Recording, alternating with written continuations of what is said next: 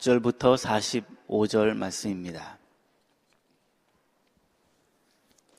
요한복음 1장 40절부터 45절 한 절씩 나누어서 읽도록 하겠습니다. 요한의 말을 듣고 예수를 따른 두 사람 중에 하나는 시몬의 시몬 베드로의 형제 안드레라. 그가 먼저 자기 형제 시몬을 찾아 말하되 우리가 메시아를 만났다 하고 메시아는 번역하면 그리스도라.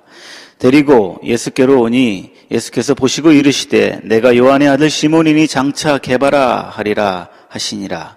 개바는 번역하면 베드로라. 이튿날 예수께서 갈릴리로 나가려 하시다가 빌립을 만나 이르시되 나를 따르라 하시니 빌립은 안드레와 베드로와 한 동네 베세다 사람이라. 빌립이 나다나엘을 찾아 이르되 모세가 율법에 기록하였고 여러 선지자가 기록한 그 일을 우리가 만났으니 요셉의 아들 나사렛 예수니라. 아멘. 어, 운전을 하게 될 때 가끔 성경에 나오는 도시, 성경에 나오는 지명을 만날 때가 있습니다. 왠지 반갑습니다. 저는. 제가 살고 있는 제 집에서 조금만 북쪽으로 올라가다 보면 사울이 예수님을 만났던 다마스커스가 나옵니다. 괜히 반갑습니다. 우리 펠로십 교회에서 남쪽으로 조금만 내려가다 보면 베데스다라는 도시를 만나게 됩니다. 히브리 말로 베데스다라는 말은 두 단어가 합혀져서 한 단어가 되었는데 벳 그리고 헤세드라는 단어가 합쳐져 베데스다. 우리말로 은혜의 집이라는 뜻입니다. 이 베데스다에서 38년 된 병자를 요한복음 세 번째 기적으로 예수님의 기적으로 말씀해 주고 계십니다. 성경에 보면 베데스다와 같이 우리말로 집이라는 의미의 벳자와 합하여서 나오는 여러 지명들이 있습니다. 베델, 베세메스, 태양의 집, 나사로가 살았던 베다니, 베다니가 가난한 자의 집이라는 의미입니다. 예수님께서 태어나셨던 곳이 어디시죠? 베들레헴, 떡집, 벳, 떡, 레헴, 집, 벳, 집, 레헴, 떡, 떡집, 빵집. 그리고 오늘 좀 전에 우리가 읽었던 말씀 속에서 베세다, 사다이라고 하는데요. 어부라는 뜻입니다. 어부들의 집. 오늘 이 아침에 베세다 출신의 예수님의 제자 빌립과 안드레 이 두 형제 이 예수님의 제자들의 모습을 통하여서 우리에게 주시는 소중한 메시지가 무엇인지를 찾고 우리 일상 속에서 우리의 삶 속에서 주님이 우리에게 말씀하시고 기뻐하시는 의중이 무엇인지를 함께 살펴보고 듣기 원합니다. 요한복음 1장 44절 함께 읽겠습니다. 함께 읽겠습니다. 시작. 빌립은 안드레와 베드로와 한 동네 베세다 사람이라. 예수님과 예수님과 제자들에게 있어서 베세다는요 참 중요한 지역이었습니다. 예수님께서는 이곳 베세다에서 소경을 고치셨습니다. 그리고 이 베세다에서 오병이어의 사건을 오병이어의 기적을 일으키셨습니다. 그리고 이 베세다 출신의 어부들 아주 여러 명을 예수님의 제자로 콜링 부르셨습니다. 그리고 공성의 공, 공생애를 사역 시작하는 동안에 베세다를 포함해서 그 인근 주변을 중심으로 예수님께서는 주로 사역을 감당하셨습니다. 다시 한번 스크린 지도를 좀 보여주십시오. 흔히 예수님의 복음의 삼각주라고 할 수 있는 베세다를 중심으로 베세다, 고라신, 가버나움 이렇게 삼각형의 그 중심적으로 예수님께서 사역을 하셨던 것입니다. 그런데 안타깝게도 이 도시들은 나중에 예수님의 한탄스러운 책망을 듣는 도시로 변했다는 것입니다. 예수님께서 그렇게 은혜를 많이 베푸셨고 함께 하셨던 이 도시인데 말입니다. 마태복음 11장 21절에 보시면 예수님께서 이렇게 말씀하셨습니다. 화 있을진저 고라시나 화 있을진저 베세다야.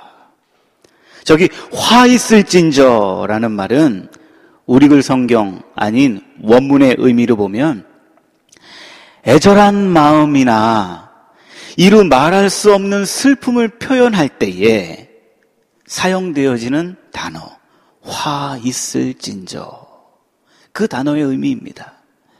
왜 예수님은 이러한 마음을 벳세다, 고라신, 그리고 가버나움, 거기에 살아가고 있는 사람들, 그 도시의 사람들에게 왜 예수님께서는 화 있을진저 안타까운 말씀을 하셨을까요? 앞서 제가 말씀드렸듯이 예수님께서 벳세다에서는 많은 능력을 행하셨습니다. 그리고 가르침을 통하여서 메시아이심을 얼마나 많이 드러내셨는지 모릅니다. 이 정도면 됐지. 이 정도, 이 정도 말했으면 됐지. 이 정도 복음을 전했으면 됐지. 그런데도 그 도시의 사람들은 도무지 받아들일 생각도 없고, 도무지 받아들일 마음도 그들에게는 없었던 것입니다. 그래서 예수님께서는 마음을 짓지면서, 아휴, 아휴, 내가 이렇게 복음을 전했는데, 애끓는 심정과 탄식으로 화 있을 진저 말씀하셨던 것입니다. 베세다와 가까이 있었던 아까 지도에 벌써 보셨죠? 가버나움도 매 마찬가지였습니다. 가버나움은 예수님의 공생의 사역 기간 동안에 베이스 캠프와 같은 아주 중요한 곳이었습니다. 그러나 그들도 역시 회개하는 데에는 굉장히 더딘 그런 정말 안타까운 사람들이었습니다. 오죽하면 예수님께서 차라리 소돔의 심판날에 가버나움보다 견디기 쉬울 것이다. 이 가버나움을 두고 말씀하시며 한탄하시며 꾸짖으셨던 것입니다. 베세다, 고라신, 가버나움. 이 도시들은 당시에 제법 번성했던 지역들이었습니다. 그러나 이제는요, 그 도시들의 형체가 거의 찾아볼 수 없을 정도로 거의 사라진 옛 도시가 되어진 것입니다. 그렇게 부흥하고, 그렇게 잘 나갔고, 그렇게 부자들이, 그렇게 넉넉했던 그 도시가 지금은 거의 형체 옛날의 도시들로 변했던 것입니다. 그런데 참 신비하게도 영적으로 이렇게 어둡고 냉랭한 이 베세다에서 예수님의 12명의 제자 중에 5명이나 이 도시 출신에서 배출되셨다라는 것입니다. 참 하나님의 은혜요. 하나님의 신묘 막측하신 은총 아니고는 설명할 수 없습니다. 여기에 모여 계신 그리고 온라인으로 예배를 드리고 계신 사랑하는 성도님들 우리는 점점 하나님을 부인하고 점점 하나님을 믿기 싫어하는 세대 속에서 살아가는 사람들입니다. 그런 상황 속에서 저와 여러분들을 빌립과 안드레와 같이 우리를 부르셨다는 것입니다. 그리고 오늘 우리 이 아침에 우리가 곰곰이 상고하며 생각해 봐야 할 것은 벳세다, 가버나움, 고라신 이 세 도시의 사람들의 영적인 모습을 보며 나의 영적인 모습도 비춰봐야 한다라는 것입니다. 과거에 은혜 많이 받았습니다. 능력도 체험했습니다. 여러 가지 하나님의 긴밀한, 기미한 은혜를 많이 받았습니다. 지금이 중요합니다. 현재가 중요합니다. 혹시 내 마음이 베세다 사람들처럼 냉랭해 있지는 않는지. 내 안에 하나님의 은혜가 하나님의 은혜로 지금, 오늘, 현재 깨달아지고 있는지 옛날 건 말고요. 지금 말입니다. 지금.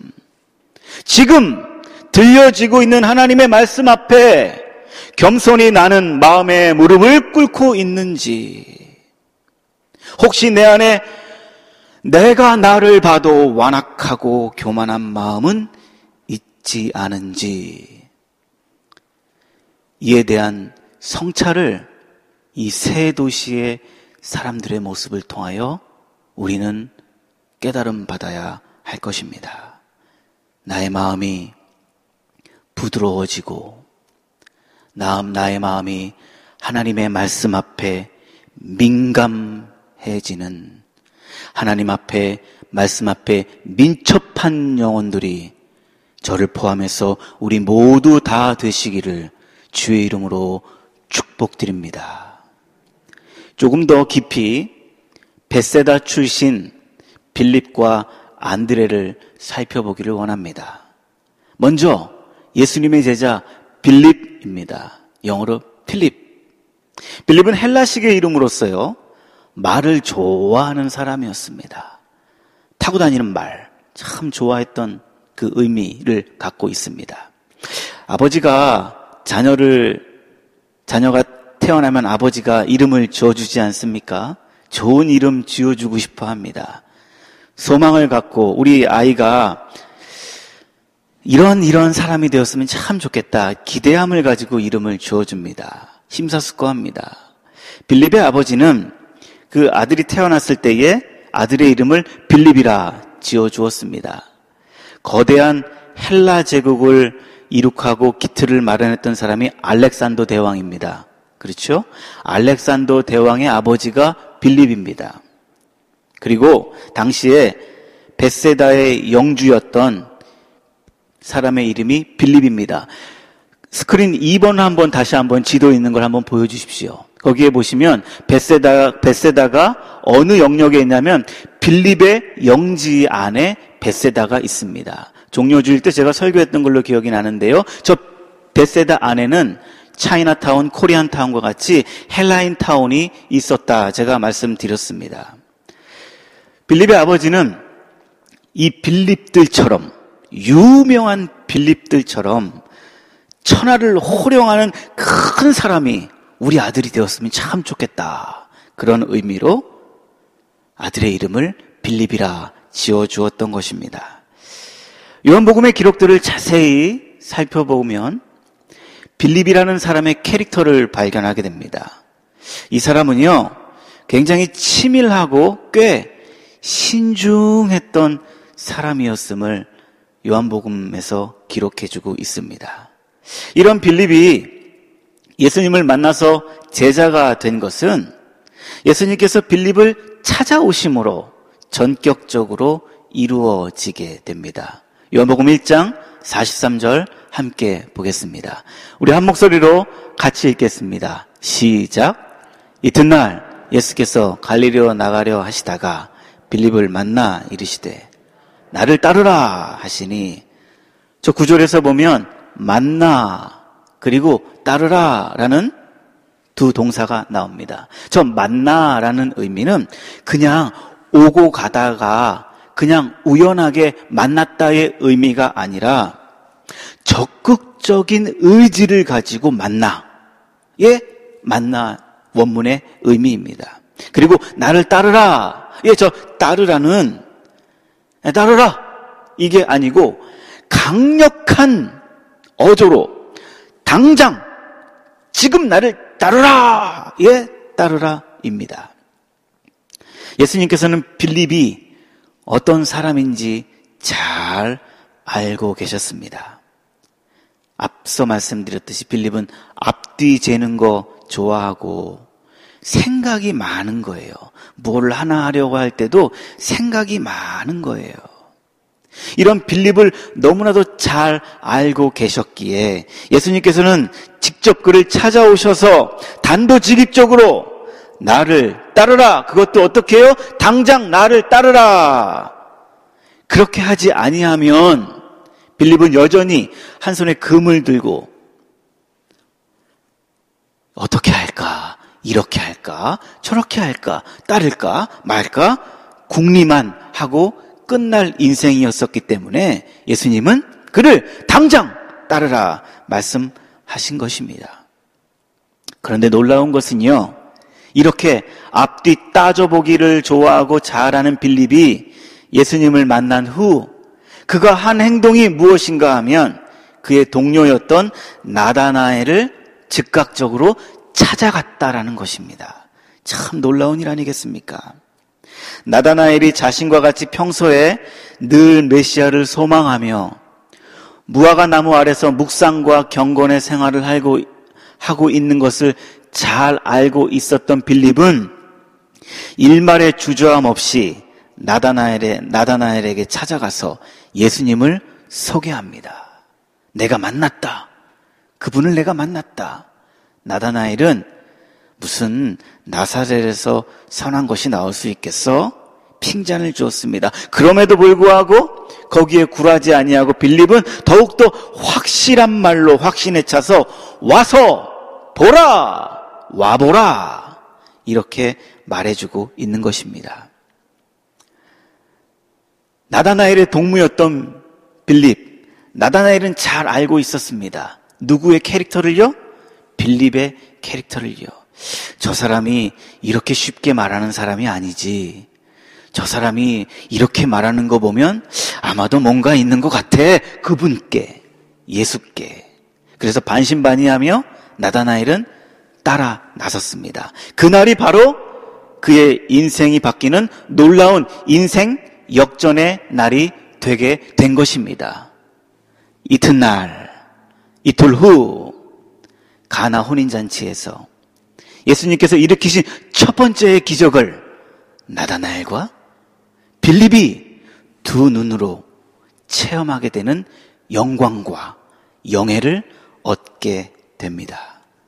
그러나 늘 앞뒤 계산이 빠르고 이것저것 생각이 많은 빌립이 믿음의 사람, 능력의 사도가 되는 데에는 꽤 많은 시간이 필요했던 것 같습니다. 예수님께서는 여러 사역들을 통하여서 빌립의 믿음을 훈련시키셨습니다. 여러 일들을 통하여서 그 장면 하나가 오병이어 사건 중에 나타나게 되는데요. 요한복음 6장 5절부터 7절 말씀해 보시면 우리 한 목소리로 같이 합독하시면서 읽도록 하겠습니다. 시작. 예수께서 눈을 들어 우리가 어디서 떡을 사서 이 사람들을 먹게 하겠느냐 하시니 이렇게 말씀하시면 친히 어떻게 하실지 아시고 빌립을 시험하고자 하심이라. 시험, 테스트라는 단어는 시험을 이행하는 사람에 따라 긍정적일 수도 있고요. 부정적일 수도 있습니다. 예수님께서 빌립을 시험하신 것은 빌립이 그 문제를 어떻게 바라보고 있느냐를 빌립이 그 문제 앞에 어떤 태도를 보여주고 있는가를 나타내주고 싶었던 것입니다. 그래서 빌립을 시험하신 것입니다. 더 나아가 제자들에게도 교훈해주고 싶으신 것이 있으셨기에 빌립을 대표로 본보기로 삼아 테스트 했던 것입니다. 예수님께서 질문은 간단했습니다. 어디서 떡을 사서 이 사람들을 먹게 하느냐? 빌립의 대답은 이렇습니다. 머리가 굉장히 명석하고 빨리 돌아갔던 것 같습니다. 네, 200데나리온이 필요합니다. 여기 있는 사람들을 먹이려면 200데나리온이 얼마인가? 당시 성인 남자의 8개월치 임금입니다. 어, 꽤 많은 돈이죠. 스크린을 한번 봐주십시오. 이렇게 정리해 볼 수 있습니다. 예수님께서 이렇게 질문했습니다. 어디서 떡을 사서 이 사람들을 먹이겠느냐? 근데 예수님께서는 알고 계셨어요. 빌립이 어떤 말을 할지 시험하시는 거예요. 빌립의 대답, 빌, 빌립의 대답. 예, 조금씩만 받게 해도 200데나리온이 필요합니다. 여러분, 저 스크린에 올라온 거를 잘, 잘 한번 보세요. 조금 독특하고 조금 특이해요. 예수님이 뭐라 질문하셨다고요? 어디서? Where? 어디서 떡을 샀어요? 예수님의 질문은. 그런데 빌립의 답은 어떻습니까? 얼마예요, 얼마? 잘못 질문에 대한 답을 빌립이 하고 있는 것입니다. 예수님은 어디서, 어디서 떡을 사서, 근데 빌립은 엉뚱하게 200데나리온입니다. 엉뚱한 대답을 하고 있는 것입니다. 엉뚱한 대답을 하고 있는 빌립. 이 질문이 빌립에게만 하시는 것이 아닌 줄 압니다. 여기 서 있는 제게도 앉아 계신 여러분도 온라인 통해서 들으신 여러분들에게도 주님은 이 시간에 우리에게 질문하고 계십니다. 어디에서, 어디에서 떡을 사서 우리는 많은 질문과 우리는 많은 문제 앞에 살아갑니다. 그 문제 앞에 서 있는 우리들에게 예수님 이렇게 물으십니다. 어디에서, 어디에서 그 문제를 해결하면 좋을까? 어디서부터 그 문제를 해결하면 좋겠니? 예수님 이렇게 우리에게 물어보십니다. 그러나 우리의 대답은 어떻습니까? 여러분들은 어떠한 대답을 예수님께 올려드리시겠습니까? 문제 앞에 우리는 골몰하게 됩니다. 먹을 때도 그 문제 생각해요. 자려고 누워도 그 문제 생각해요. 다른 사람들과 대화할 때도 그 문제 생각해요. 그 문제에 폭 빠져 있습니다. 그때 예수님께서 우리에게 묻습니다. 어디에서 그 문제를 해결할 수 있을까? 여러분은 요즘에 어떤 문제로 골몰하시며 살아가고 계십니까? 그 골몰하는 문제 앞에서 예수님의 음성을 들으시기를 바랍니다. 어디에서 그 문제를 해결할까? 어디에서? 이 이야기의 결론을 우리는 잘 알고 있습니다. 한 아이의 작은 도시락이 예수님의 손에 가셨을 때에 예수님의 손에서부터 그 많은 무리들 5천 명이 넘는 사람들을 풍족하게 먹일 수 있었습니다. 어디에서요? 예수님의 손에서부터. 예수님의 손에서부터. 예수님께서 빌립에게 그리고 저와 여러분들에게 듣고 싶은 대답은 예수님의 손에서 예수님이 하십니다. 그 대답이 되는 줄 믿습니다. 빌립의 계산은요, 애초부터 초기 설정 값이 조금씩 받게 할지라도 해요. 조금씩, 조금씩 나누어 주게 할지라도. 그러나 우리 예수님은 어떻게 하셨습니까? 그 빌립의 대답처럼 조금씩이었나요? 아닙니다. 배불리 먹고 열두 바구니 가득 차와 남기게 하시는 기적을 베풀어 주셨던 것입니다. 그러나 오병이어의 기적도 물로 포도주를 만드는 기적도 예수님께서는 단순히 우리의 물질적인 문제, 육신의 배고픈 목마름을 해결하시는데 그치는 것이 아니라 더 깊은 우리의 영혼의 문제를 해결하시기 위하여 오신 그 예수님 자신을 믿게 하시려는 보여주게 하시려는 기적이 되는 줄 믿습니다. 그러나 거기에 있었던 사람들의 눈인 그리고 제자들의 눈 여전히 보이는 것에 머물러 있다는 것을 보게 됩니다. 그래서 예수님께서는 생명의 떡 말씀하시며 다시 제자들을 가르치셨던 것을 보게 됩니다. 자, 그렇다면 빌립이 예수님의 이제 공생의 사역을 거의 마무리되는 시점에서 빌립이 얼마나 변해 있을까요? 그 믿음이 많이 성장하고 승화되어졌을까? 믿음의 진보가 있었을까? 지난 종료주일에 살펴봤었는데 시간이 흘러 예수님께서 이제 내일 금요일에 십자가 못 박히셔서 죽으셔야 할 그 전날 밤에 제자들과 함께 떡을 떼며 만찬을 나눕니다. 그것이 요한복음 14장 6절부터 8절에 빌립의 질문이 나와 있습니다.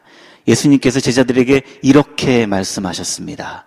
내가 곧 길이요 진리요 생명이니 나로 말미암지 않고는 아버지께로 올 자가 없느니라. 너희가 나를 알았더라면 내 아버지도 알았으리로다. 이제부터는 너희가 그를 알았고 또 보았느니라. 그때 빌립이 느닷없이 이렇게 예수님께 말을 합니다. 같이 읽겠습니다. 시작. 빌립이 이르되 주여 아버지를 우리에게 보여 주옵소서. 그리하면 족하겠나이다. 와. 그렇게 같이 먹고 자고 했는데 도무지 빌립엔 변할 생각이 없는 건지 많이 변해 있지 않은 모습입니다. 이 빌립의 엉뚱한 또 엉뚱한 질문에 예수님께서 이렇게 대답하셨습니다. 구절 말씀. 빌립아, 내가 이렇게 오래 너희와 함께 있으되 내가 나를 알지 못하느냐?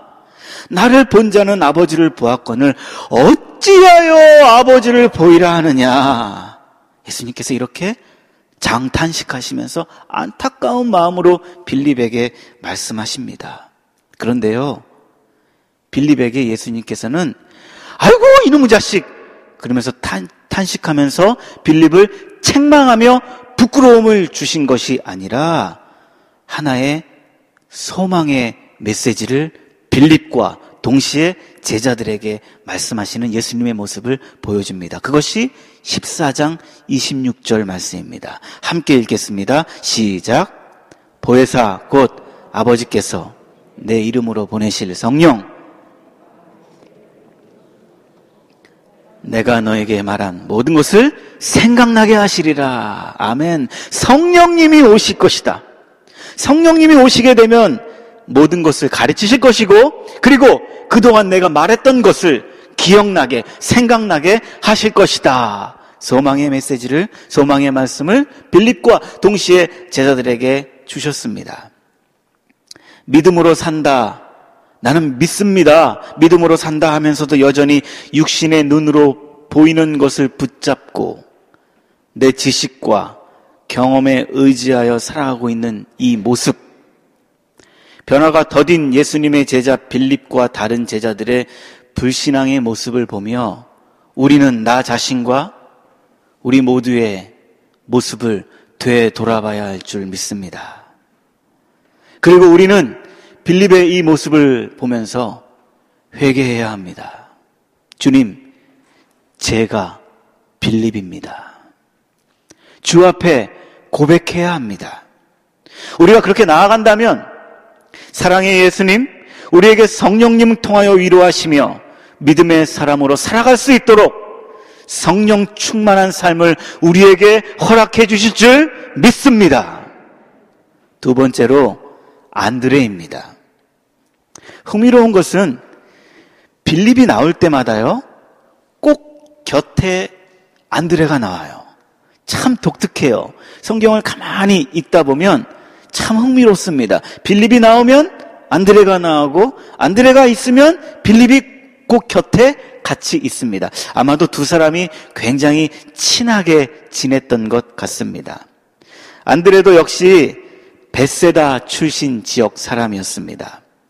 안드레라는 이름이 헬라 이름인데 그 이름의 뜻이 남자답다, 용감하다, 용기 있다라는 의미입니다. 영어로 앤드류입니다. 요한복음의 기록에 의하면 안드레가 예수님의 제자 중에 제일 먼저 부름을 받은 사람으로 나옵니다. 요한복음 1장 40절 말씀. 요한의 말을 듣고 저 요한은 세례 요한을 말합니다. 세례 요한의 말을 듣고 예수를 따른 두 사람 중에 하나는 시몬 베드로의 형제 안드레라. 그가 먼저 자기 형제 시몬을 찾아 말하되 우리가 메시아를 만났다. 이렇게 말해주고 있습니다. 안드레는 예수님을 만나기 전에 세례 요한이라는 정말 이 세상 중에 하나님께서 사랑하고 사랑하는 종을 종의 제자로서 함께 사역을 하고 있었습니다. 그만큼 이 안드레는 영적인 일에 열심을 내었던 사람이었던 것입니다. 그가 자신의 스승이었었던 세례 요한으로부터 예수님을 소개받고 난 후에 그가 한 행동 빌립과 비슷해요. 예수님을 만나고 나서 즉시 나다나엘을 찾아갔던 것처럼 안드레도 예수님을 만나고 나서 즉시 그가 한 행동 자기 형제 베드로를 찾아갔다라는 것입니다. 자기 형제 베드로에게 형인지 동생인지는 모르겠어요. 그러나 자기 형제인 베드로에게 찾아가서 예수님이 우리가 기다리고 있었던 메시아시다. 이렇게 소개합니다. 여러분, 성경은요, 막 기록한 책이 아닙니다. 성경은 신적 능력, 신적 작정을 통하여서 성령 하나님께서 기록한 책입니다. 그렇기 때문에 한 단어, 한 문장, 마다마다 신적인 능력과 신적인 작정이 숨겨져 있습니다. 성경에 나오는 이름의 순서, 배열도 막 기록한 것이 아닙니다. 다 의미 있게 기록한 것을 볼 수 있습니다. 안디옥 교회에서 바나바와 바울이 파송을 받았습니다. 그때 안디옥 교회 담임 목사님은 바나바였습니다. 부목사님은 베드로 바울이었습니다.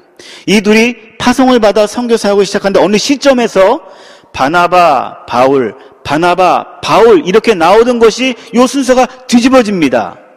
바울 바나바 바울 바나바 오늘 성경에서도 동일하게 나오는데 제1번 제자로 부름받았던 안드레가 예수님의 제자들을 말할 때 넘버 원으로 나오지 않습니다. 넘버 원으로는 누가 나오지요?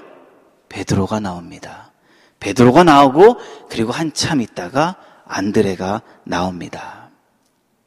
제일 먼저 나와야 될 사람이 제일 먼저 나와 주어야 할 이름이 안드레입니다. 왜요? 제일 1번으로 불렀으니까. 그런데 그러지 않습니다. 그러나 요한은 사도 요한은 요한복음 1장 44절에서 이렇게 말해주고 있습니다. 딱 저 구절 빼고는 다 베드로가 앞에 나옵니다. 빌립은 안드레와 베드로와 순서가 저렇게 딱 잡힙니다. 이후 복음서를 보면 모든 순서는 베드로부터 시작이 됩니다. 그리고 안드레는 조금 저 뒤에 밀려 있는 것 같은 느낌을 받게 됩니다. 그리고 제 1번으로 예수님의 제자가 되었는데 사역적인 면에서도 베드로를 능가하지 못하는 안드레의 모습을 보여줍니다. 그리고 우리가 잘 알고 있, 듯이 예수님의 제자 3인방 베드로, 야고보, 요한 요 사람들 중에서도 안드레의 이름은 보이지 않습니다. 제일 1번으로 불렀다니까요. 제일 먼저 이 제자를 불렀다니까요. 그런데 요한복음을 자세히 들여다보면 한 발 뒤로 물러나간 것 같이 밀려 있는 것 같이 뒤에서 그냥 있는 것 같아 보이는 안드레가 아니라 그 안드레는 야, 이 사람이 진짜 예수님의 제자이구나 라는 것을 보여줍니다. 요한복음 6장 8절 9절 말씀입니다. 제자 중 하나 곧 시몬 베드로의 형제 안드레가 예수께 여짜오되 여기 한 아이가 있어 보리떡 다섯 개와 물고기 두 마리를 가지고 있나이다. 그러나 이것이 그것이 이 많은 사람에게 얼마나 되겠삼나이까. 오병이었대 이를 보여주고 있습니다. 빌립은 머리를 빨리 굴려서 200데나리온이 필요합니다. 8개월치 월급이 필요합니다. 그리고 그 소리를 듣던 다른 제자들도요. 예수님 그냥 사람들 돌려 보내십시다. 이렇게 말했는데요. 안드레는 아니었어요. 안드레는 어떻게 했죠? 찾아다녔어요. 그리고 그가 찾았던 것은 뭐냐 하면 한 작은 꼬마 아이가 먹으려고 들고 왔던 도시락, 도시락을 들고 예수님께 나왔습니다. 원문에 보면 사도 요한이 아이, 한 아이, 보리떡, 물고기, 우리 글 성경에는 그렇게 선명하게 보이지 않지만 원문 성경에는 지극히 작은 한 아이, 지극히 작은 보리떡, 별 볼일 없이 지극히 작은 물고기, 이렇게 형용사를 붙여서 말해주고 있습니다. 정말 보잘 것 없는 것, 보잘 것 없는 도시락이었습니다. 그런데 안드레는 그 보잘 것 없는 그것을 자기 자신도 이렇게 얘기하잖아요. 이것이 얼마나 사람들에게 도움을 줄 수 있겠습니까? 이게 뭐 도움이 되겠어요? 이렇게 말했잖아요. 자기도 안다라는 것이죠. 그런데 거기서 끝나고 알아서 끝나는 것이 아니라 그것을 도시락을 가지고 안드레는 예수님께 가지고 나아갔다라는 것입니다. 그게 안드레의 참 제자의 모습이라는 것입니다. 비록 부족해 보입니다. 연약해 보입니다. 그러나 그 연약한 것을 가지고 예수님께 가지고 나아갈 줄 아는 그 믿음, 그 신앙심, 그 열정, 안드레에게 있었다라는 것입니다. 얼마나 되겠습니까? 자기도 알지만 그 자기도 아는 그 마음을 내려눌러 예수님께 가지고 나아갔던 그 마음. 걱정만 하고 의심만 하여서 거기서 다른 제자들은 다 끝났습니다. 계산하기 빨랐던 빌립은 계산만 하고 끝. 다른 제자들은 돌려보냅시다 끝. 그러나 최종적으로 예수님께 가지고 나아갈 줄 알았던 참 예수님의 제자.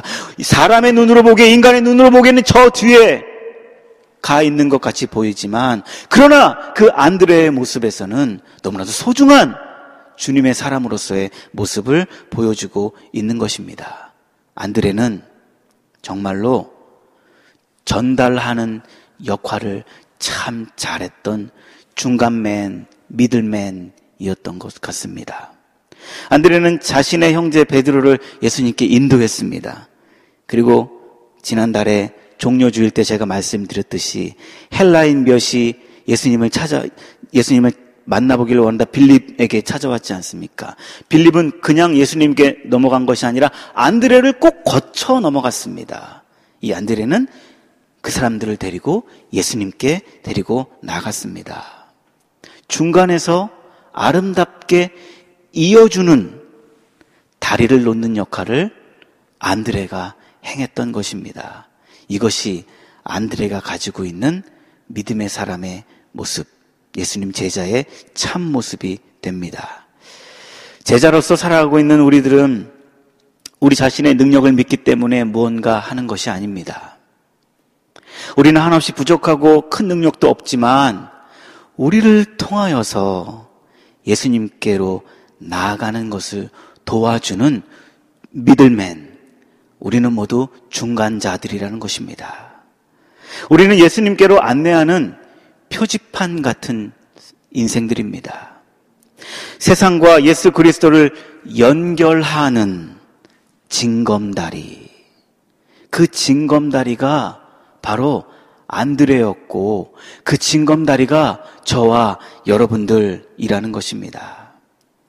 그래서 사랑하는 여러분 할 수 있다면 나의 징검다리에 나의 돌이 튼튼해야 합니다. 내가 막 흔들리고 있잖아요. 그럼 누가 나를 밟고 예수님께 넘어가야 되는데 내가 막 흔들리고 있다면 그 돌을 어떻게 밟고 예수님께로 넘어갈 수 있겠습니까? 흔들리지 않는 우직함, 튼튼한 징검다리들이 다 되어야 할 줄 믿습니다. 예수님의 공생의 사역이 무색하게 예수님께서 십자가에 돌아가실 때 다 도망가 버렸습니다. 부인합니다, 제자들이.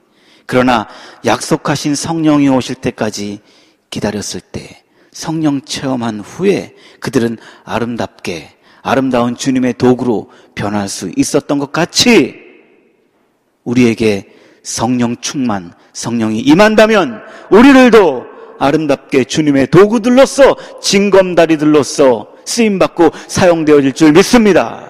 바라기는 우리 모두에게 성령의 충만과 은혜가 넘쳐나길 주의 이름으로 축복드립니다. 성령께서 오신 후 제자 빌립은 아버지의 뜻대로 아버지의 바람대로 세상을 호령하는 빌립은 될 수 없었습니다. 그러나 그것과 비교할 수 없는 하나님의 영광을 위하여 살아가는 제자가 되었습니다. 기록에 의하면 빌립은 지금의 터키 그 지방에서 사역을 하고 있다가 성도가 프랑스로 이사를 가게 됐답니다. 빌립은 프랑스까지 가서 거기에서 그 성도를 가르치고 프랑스에서 복음을 전했다고 합니다. 다시 터키로 돌아와 거기에서 히에라폴리스 파무켈라라는 곳에서 순교했다라고 되어 있습니다. 안드레는 자기 형제보다 먼저 믿고 예수님을 따랐습니다. 그런데 자기 보다 늦게 부름받은 자기 형제지만 베드로가 너무 잘 나가는 것이에요. 한 번 설교하면 3천 명씩 막 회개하는 것이에요. 5천 명씩 회개하는 것이에요. 그럴 때 안드레는 뒤에서 질투하거나 험담하기보다 박수 쳐주며 잘한다. 잘한다. 베드로 내가 전도했어. 베드로 내가 전도했어. 참 잘한다. 베드로 멋져. 주님께 저렇게 쓰임 받는구나. 박수 쳐주며 뒤에서 험담하고 뒤에서 뒷발목 붙잡는 것이 아니라 자기에게 맡겨준 한 영혼, 자기에게 허락해 주신 징검다리의 사명, 예수님께서 부탁하신 하늘의 밀이 되어라. 그 하늘의 밀이 되어져 안드레는 소아시아 사역을 하고 지금의 러시아 남부 스구디아까지 가서 복음을 전한 후에 헬라 그리스 사람들에게 붙잡혀서 십자가에 못 박혀 죽이려고 할 때 안드레는 나는 예수님과 똑같이 십자가에 못 박혀 죽을 수 없습니다. 저는 X자 모양의 십자가에, 십자가에 달려 죽겠습니다. 그리스 파트라스에서. 지금도 그리스 파트라스 유적지에 가보면 십자가가 그렇게 많이 서 있답니다. 안드레 십자가. X자로 된 십자가. 말씀을 마무리하겠습니다. 베세다, 고라신, 가버나움, 복음의 이 트라이앵글. 여기에 하나님의 놀라운 은혜와 사랑이 부어졌습니다. 메시아께서 내려오셔서 직접 설교하셨고 신적 능력을 베풀어 주셨습니다. 그러나 너무나도 안타깝게도 이 도시의 사람들은 영적으로 너무 무뎌졌고 완악한 마음으로 회개하지 못했습니다. 예수님이 책망하실 정도였습니다. 그 화려했던 도시들이 지금은 옛날 이야기가 돼버렸습니다.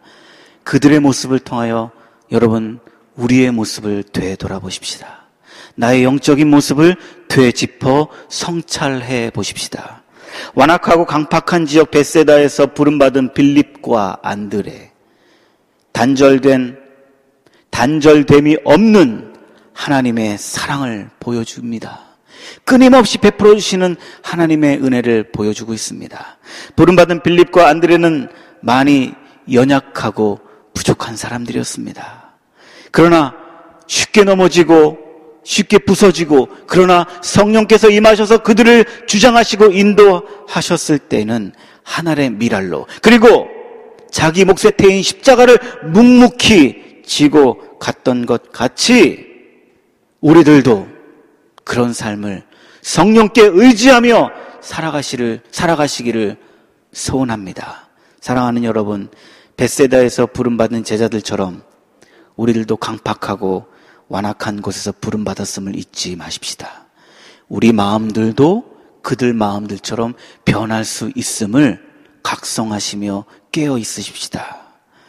주께서 우리를 그런 곳에서 부르셔서 우리의 가정에서 부모로, 자녀로, 그리고 우리 펠로십 교회에서 우리 오이코스 속에서 목자로, 목원으로, 직분자로, 목회자로 세워 주셨습니다.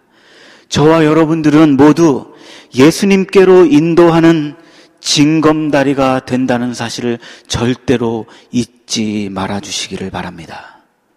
다른 영혼들이 나를 통하여서 예수님께 인도하는 이음의 사람, 연결의 사람, 흔들림 없는 징검다리로서 우리에게 주신 이 한 주간도 믿음으로 살아내셔서 주님 기뻐하시는 주님 마음 시원케 해드리는 이 시대에 우리가 속해 있는 공동체에서 아름다운 징검다리들로 살아가시는 우리 모두 되시기를 주님의 이름으로 축원드립니다.